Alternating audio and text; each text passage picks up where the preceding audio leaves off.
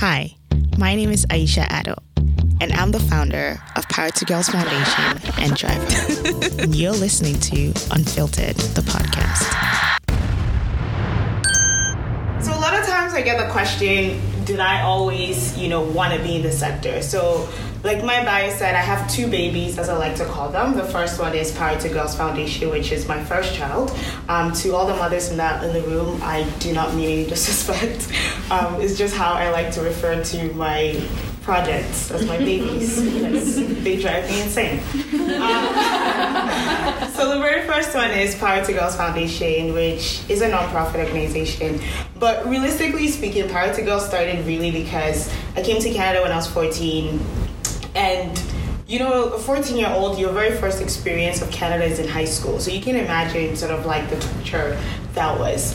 And as I left high school and I started college, number one, I had so many questions coming to Canada, like just so many. I mean, the snow is one thing and you just wonder what the hell is happening, 300 days out of the 365 days of the year. So there was one, but then I think one of the main things was that as an immigrant, as a person of color, and as a young woman, there were so many things that I wanted to know about. There's so many things that I had questions about. And then also just being plunged into a new country that, you have a very thick African accent that people, for some weird reason, find it hard to understand.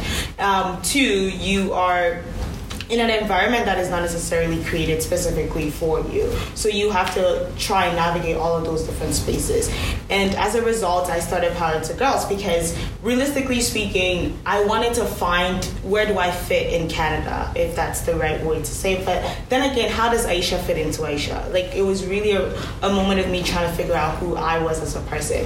So as we started that organization, I recognized that the girls that I got in contact with, the girls that I was mentoring, honestly started mentoring me more and challenging me more and holding me accountable more. So imagine going, having a session and, later on you're trying to do something else and they're like, Aisha, remember you said this? And I'm like, oh, so you actually listened to me.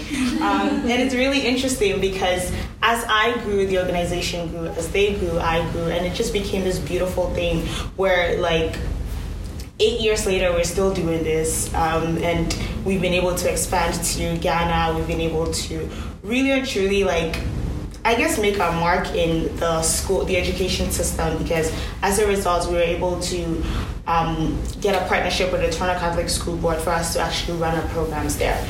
However, you see, that is the exciting part. But the part that, in a lot of times, not even just in, nonprofit sector, but in, around entrepreneurship in its sense, the part that they don't tell you about is the as I like to call it, the nitty-gritty, the behind the scenes, the parts that is not so glamorous, the parts that do not make it to the cover of Toronto Star, the parts that do not make it to, breakfast television. Those are the parts that I personally like to talk about because, to be honest with you, if anyone had told me, maybe when I was a teenager that I would become an entrepreneur, I'll tell them, no, you are lying because I want to be comfortable. And being an entrepreneur is not comfortable. It's not. Don't do it. It's a trap. So before we got our very, so I'm talking about Power to Girls now. So before we got our very major grant, I run Power to Girls out of my pocket for the first 3-4 years of the organization. And it was mainly because I really and truly believed in the work that we're doing and I loved the work that we're doing. But then also because I got a chance to see young girls grow and I got a chance to be a part of their journey. I got a chance to inspire girls that their teachers had told them, you know what, you're not going to make it to university. You're not going to make it to college. I got the opportunity to see girls actually graduate with honors, not just in high school, but then also in university as well. So for me, it was really and truly me living vicariously through all of these wonderful girls.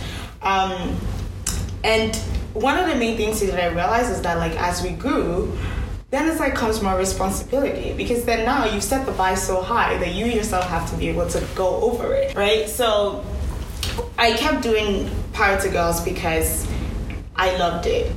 So just in case I didn't talk about that, the not so glamorous part of my life, I actually studied accounting at George Brown. I hated it. you know, like, I'm going to take you back to, like, you know, when you were in school, and before the professor comes, everyone is having conversations, everyone is talking. He walks in, no one really cares that he's there. But then this day he walked in, and then he's like, you know what? All these things that I'm teaching you, you're not going to need in the real life, in the real world. But I have to teach you anyways because it's in the curriculum. And I looked around like, did anyone else hear? It looked like everyone else was doing their own thing. So to me, in that moment, I felt like he was talking directly to me.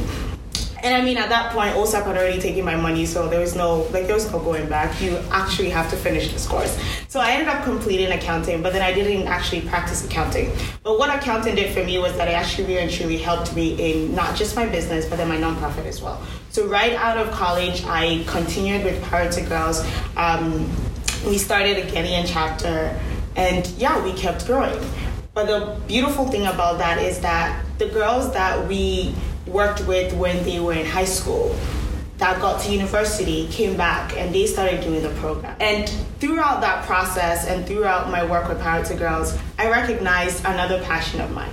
Well, not necessarily a passion of mine. It's just, for me, I always say that, like, my entire existence is around how do I create safe spaces for young girls and for women.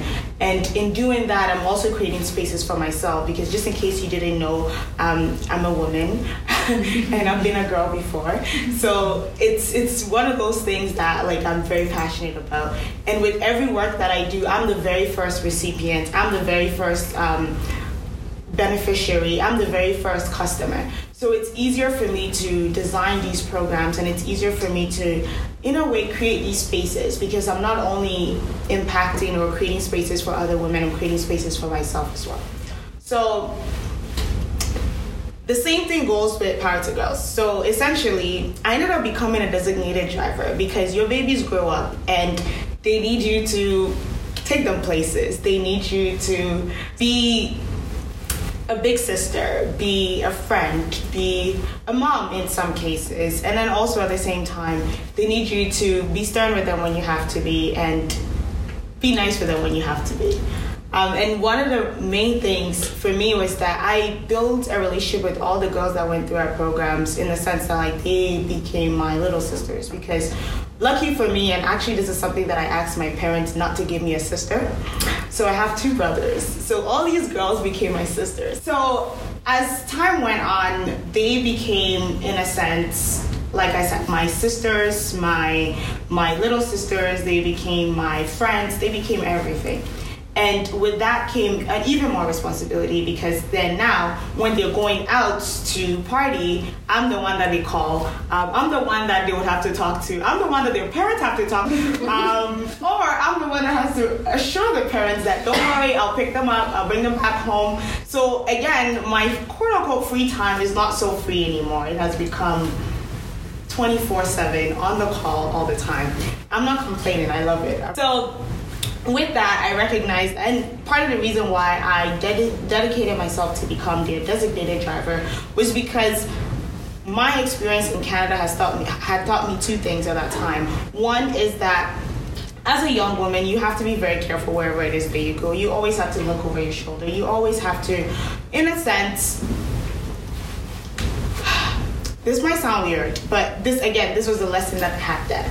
So you always have to be careful everywhere that you go. You have to be careful about the things that you said. You have to be careful about the things that you wear, quote unquote. And then on top of that, as a Black woman, you have to be even more careful. So for me, those were some of the things that were guiding me at that time in putting myself out there to become their designated driver. So I had young girls that, you know, for some of them, they were going to school at Ryerson, for instance. They lived all the way in Etobicoke. During exam week, they would stay on campus, study with their friends, and do all of that stuff. And before they realize it's past 12 o'clock and they have to go home, and the last subway ride from Ryerson to Wilson Station is at 12:30. So you miss the train and then you're screwed. So it's either you take a taxi or you find yourself, you walk home, if that's even an option. So I ended up becoming their designated driver. So in case of anything, I was the one that they would call. In times when I was not available, they would get into a taxi or whatever it may be, and then I'll be the one that will be on the phone with them. Stay on the phone with me till you get home. The moment the driver makes a turn, let me know. I'm going to be on the phone with you, we're going to have conversations. And this is because I had experienced that encounter where you get into a taxi, and the very first experience of a taxi that you get into is the doors locking. So sometimes it's automatic, sometimes it's not. So the first thing that you hear is click, and you're like, okay, great, this is going to be an amazing ride. And that's what you think until you get on the highway, and then you're like, great, now there's no going back. I cannot roll out of the highway. And you have a taxi driver that's having a conversation with you that is slowly turning into something that is making you quite uncomfortable. Again, you are in someone else's space. So for most people, you can't, you say shut up, but they won't shut up because it's part of their quote unquote work. And luckily for me, my encounter didn't end in me getting physically harassed, but then the discomfort of that experience really and truly propelled me in ensuring that my girls don't have to experience the exact same thing that I experienced, hence becoming their designated driver. So now I'm going to sort of, in a way, talk a little bit about how I moved from creating safe spaces for girls and turning that into creating safe spaces for women. I have not forgotten about Power to Girls. Power to Girls is still my first child. But then in order for me to have my second baby, I had to take some time away from my first baby. So as time went on, I realized that, okay, this is something that is becoming frequent. And luckily, as luck would have it, I remember I was on Facebook one time and I read an article about a lady that had started a taxi service in India. And third world problems, first world problems, you always read something about something that's happening in another country. You're like, yeah, that makes sense. It's India, it's Africa. Yeah, sure, that makes absolute sense. So I shared it on our Power to Girls page, and for some reason I kept thinking about it. I'm like, well, it would be very interesting to have something like this here in Canada. But again, it was a thought.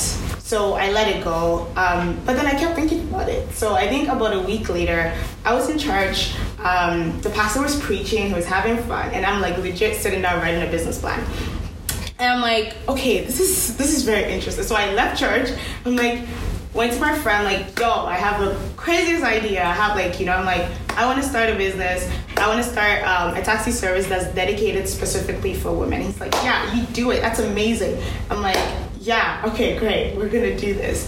I'm like, no, we're not going to do this. And the idea scared me so much. So for a very long time, I actually put it on hold. And I'm just like, no, not going to do it. No.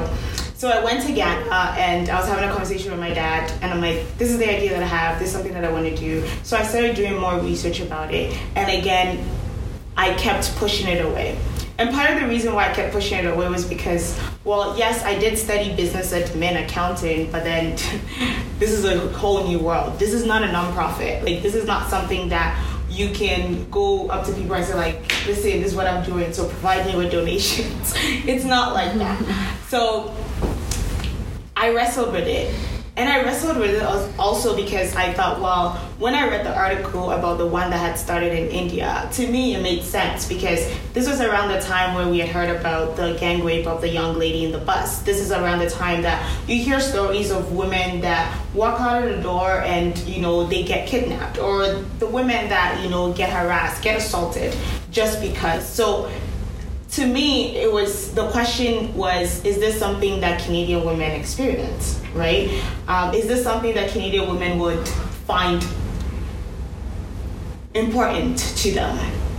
So wrestling with the idea. I came back from Ghana and I had a conversation with a friend of mine that was a business developer. And I'm like, I have this idea, so I don't know what to do with it. So we ended up creating a business model canvas. And I'm like, okay, great. This is amazing. And one of the things that I don't tell you about all of these things, and again, the reason why I said entrepreneurship is a trap, because they will tell you, create that business model canvas, create all of those things. It's going to be amazing. It's going to help you identify all of the things that you can do with your business. But what they don't tell you is that little piece of paper can become the biggest scare in your life.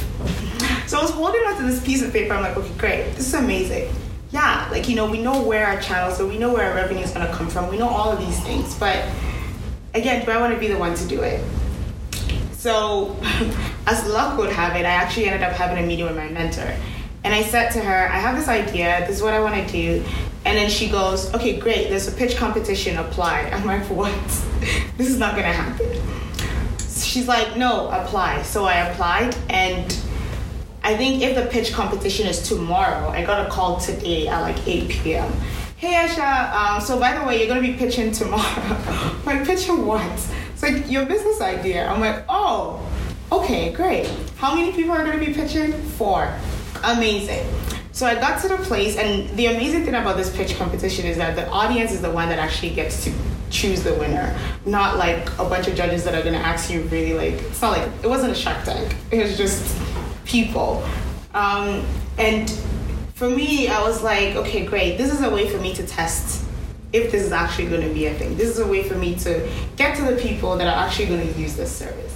So we got to the pitch competition, and it was like the universe was just on my side that day. Instead of 4 people that were supposed to pitch, including me, it was just 2 of us. So it was myself and another guy.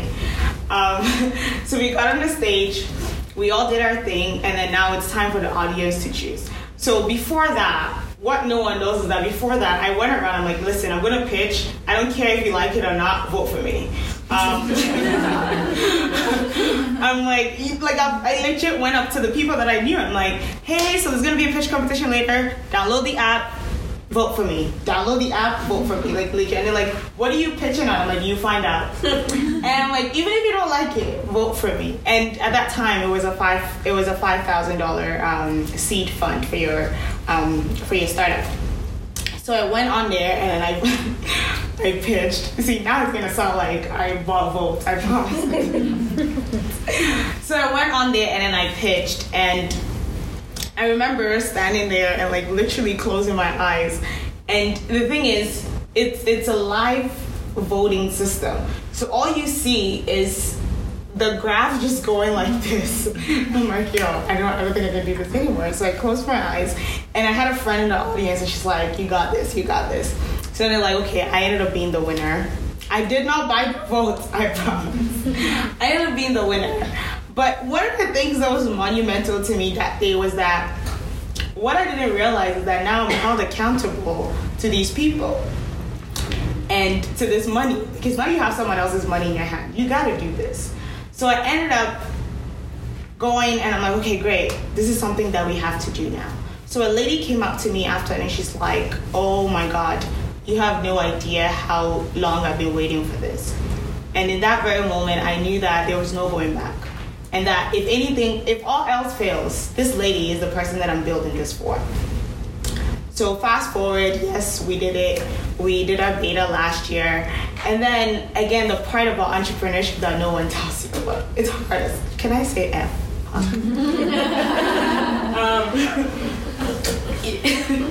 It's hard as fuck. Bleep, bleep, bleep. Yeah, it's really hard. And I guess, how many of you here are engineers? Oh, yay. So I'm not a tech person. I'm not, like I said, mad, nonprofit, social, like I'm an activist, fam. And I'm an activist, a social activist or a socialist that is building a tech business. He scoffs. So you can imagine my frustration when, as everything unfolds, I recognize that, crap, I have to build a tech platform. You can't build a tech platform for $5,000. Can you? Because if you can, please, someone show me the way. And then on top of that, like, so one of the key things that I did at the beginning was that I created a press release. So I woke up one day and I'm like, I don't want to create something that I don't know if people are going to use. So I woke up one day, I'm like, I'm going to create a press release. So I created a press release and I sent it out.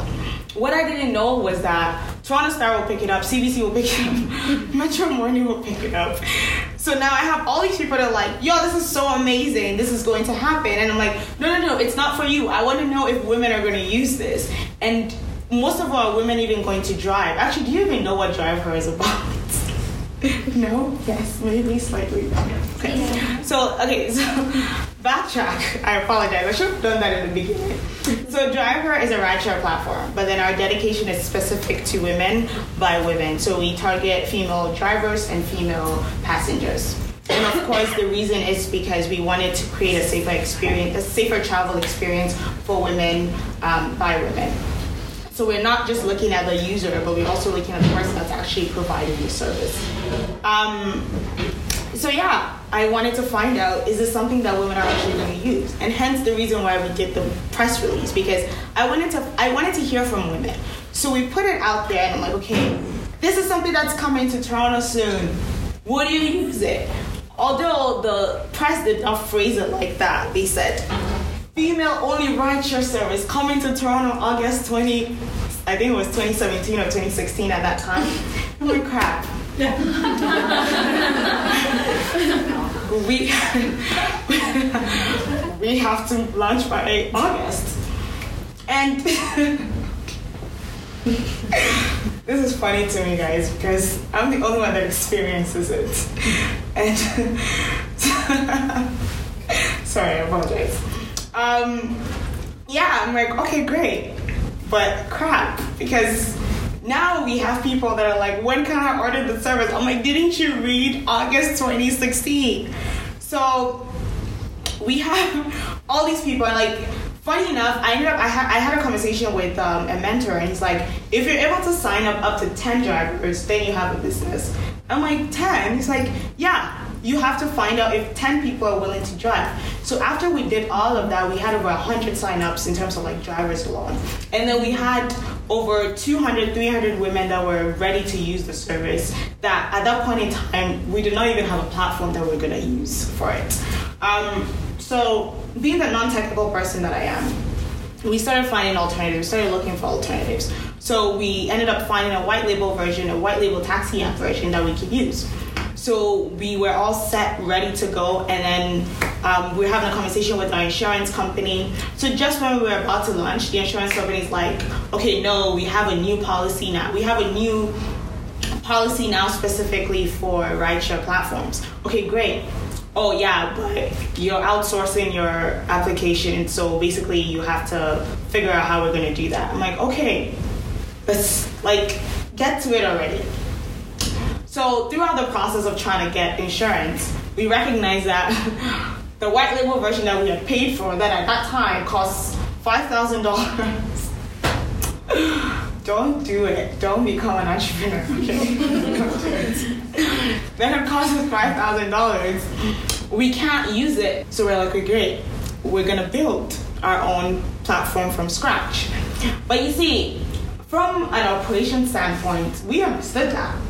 From a customer standpoint, they don't get that. You promised them August 2016. Come August 2016, they're asking you for where's the service. So something that was supposed to take 3 months or 4 months ended up taking like a year and a half. And I'm like, holy shit. And I mean, the folks that develop, that's accurate. That's accurate. So that was the experience. So we built, it literally took us about a year for us to negotiate with insurance. And then the city had also come up with new regulations around rideshare platforms. So now we have to wrestle with the city. And then now we have to wrestle with the city in terms of if having a female only service was enough, if that was okay. It was just a lot of work. So now there's gonna be the heartbreaking part. So there's there's a climax to the story, but then hopefully at the end you're like, oh. About a year and a half. So we ended up building, and we were like, okay, we're finally at the point where we can actually put the service out there, at least our phase one or a beta. So we decide to do that. We launch it. It's great. It was so amazing that the platform actually crashed on the first day.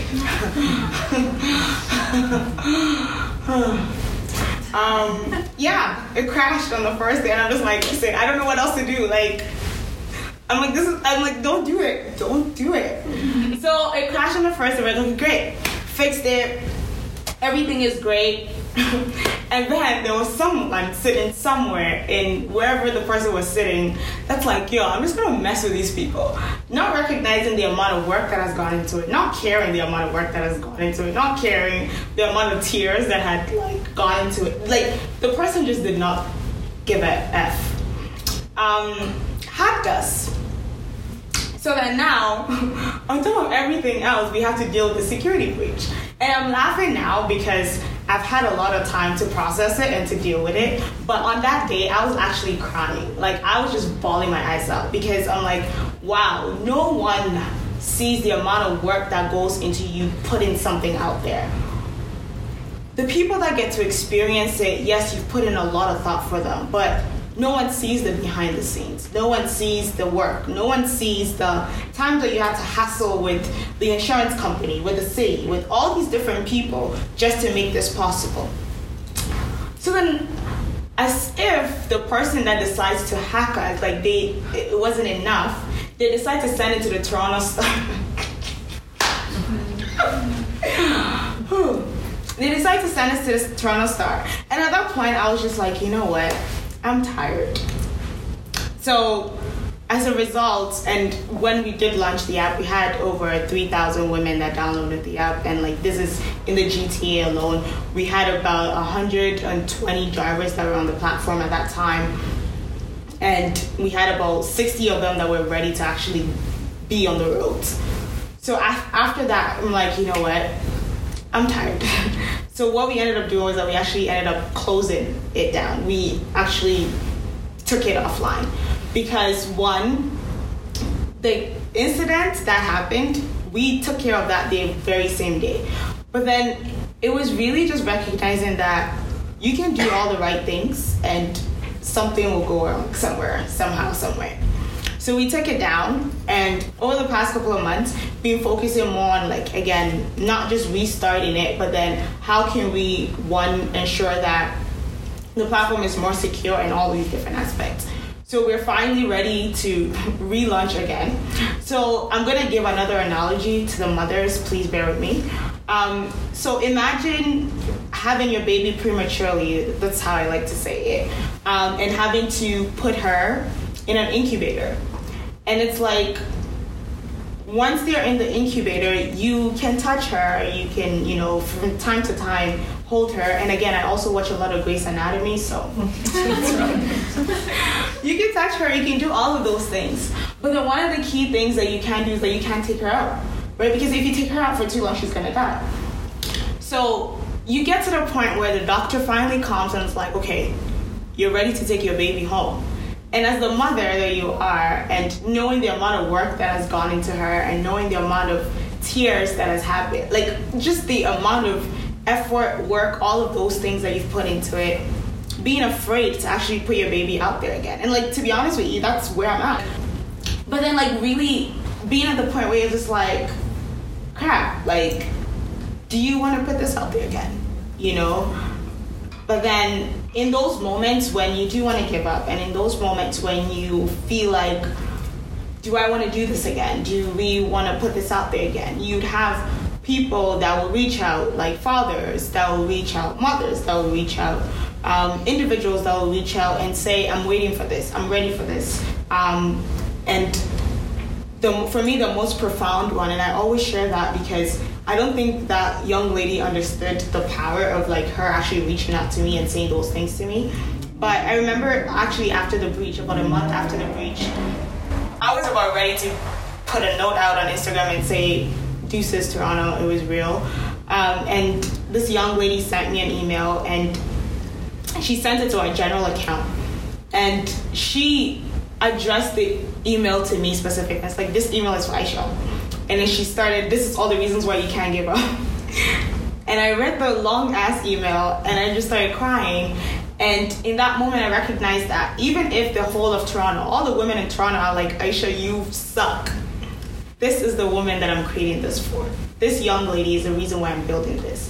So I guess in all of this spiel that I've been talking about for God knows how long, one of the things that I really and truly wanted to talk about was, for me specifically, is how do we use technology to create social good? How do we use technology to change status goals? How do we use technology in a sense to build environments and communities that for a very long time a lot of people did not think existed, or a lot of people did not think was worth it? The amount of times that I've had people say to me, why do you think women are a market, or why women? The amount of times that I've heard that is so many. But then one of the things that keeps pushing me is recognizing that in creating safe spaces for young women and for women and girls, we are changing the way that women travel. So for us at DriveHer, yes, one of the main things is around providing the connected rides, but then more than that, it's how are we building community? How are we actually creating a space that allows for women to connect with each other? As we were recruiting our drivers and actually having conversations with our drivers, one of the things that we realized is that each and every one of them had a story.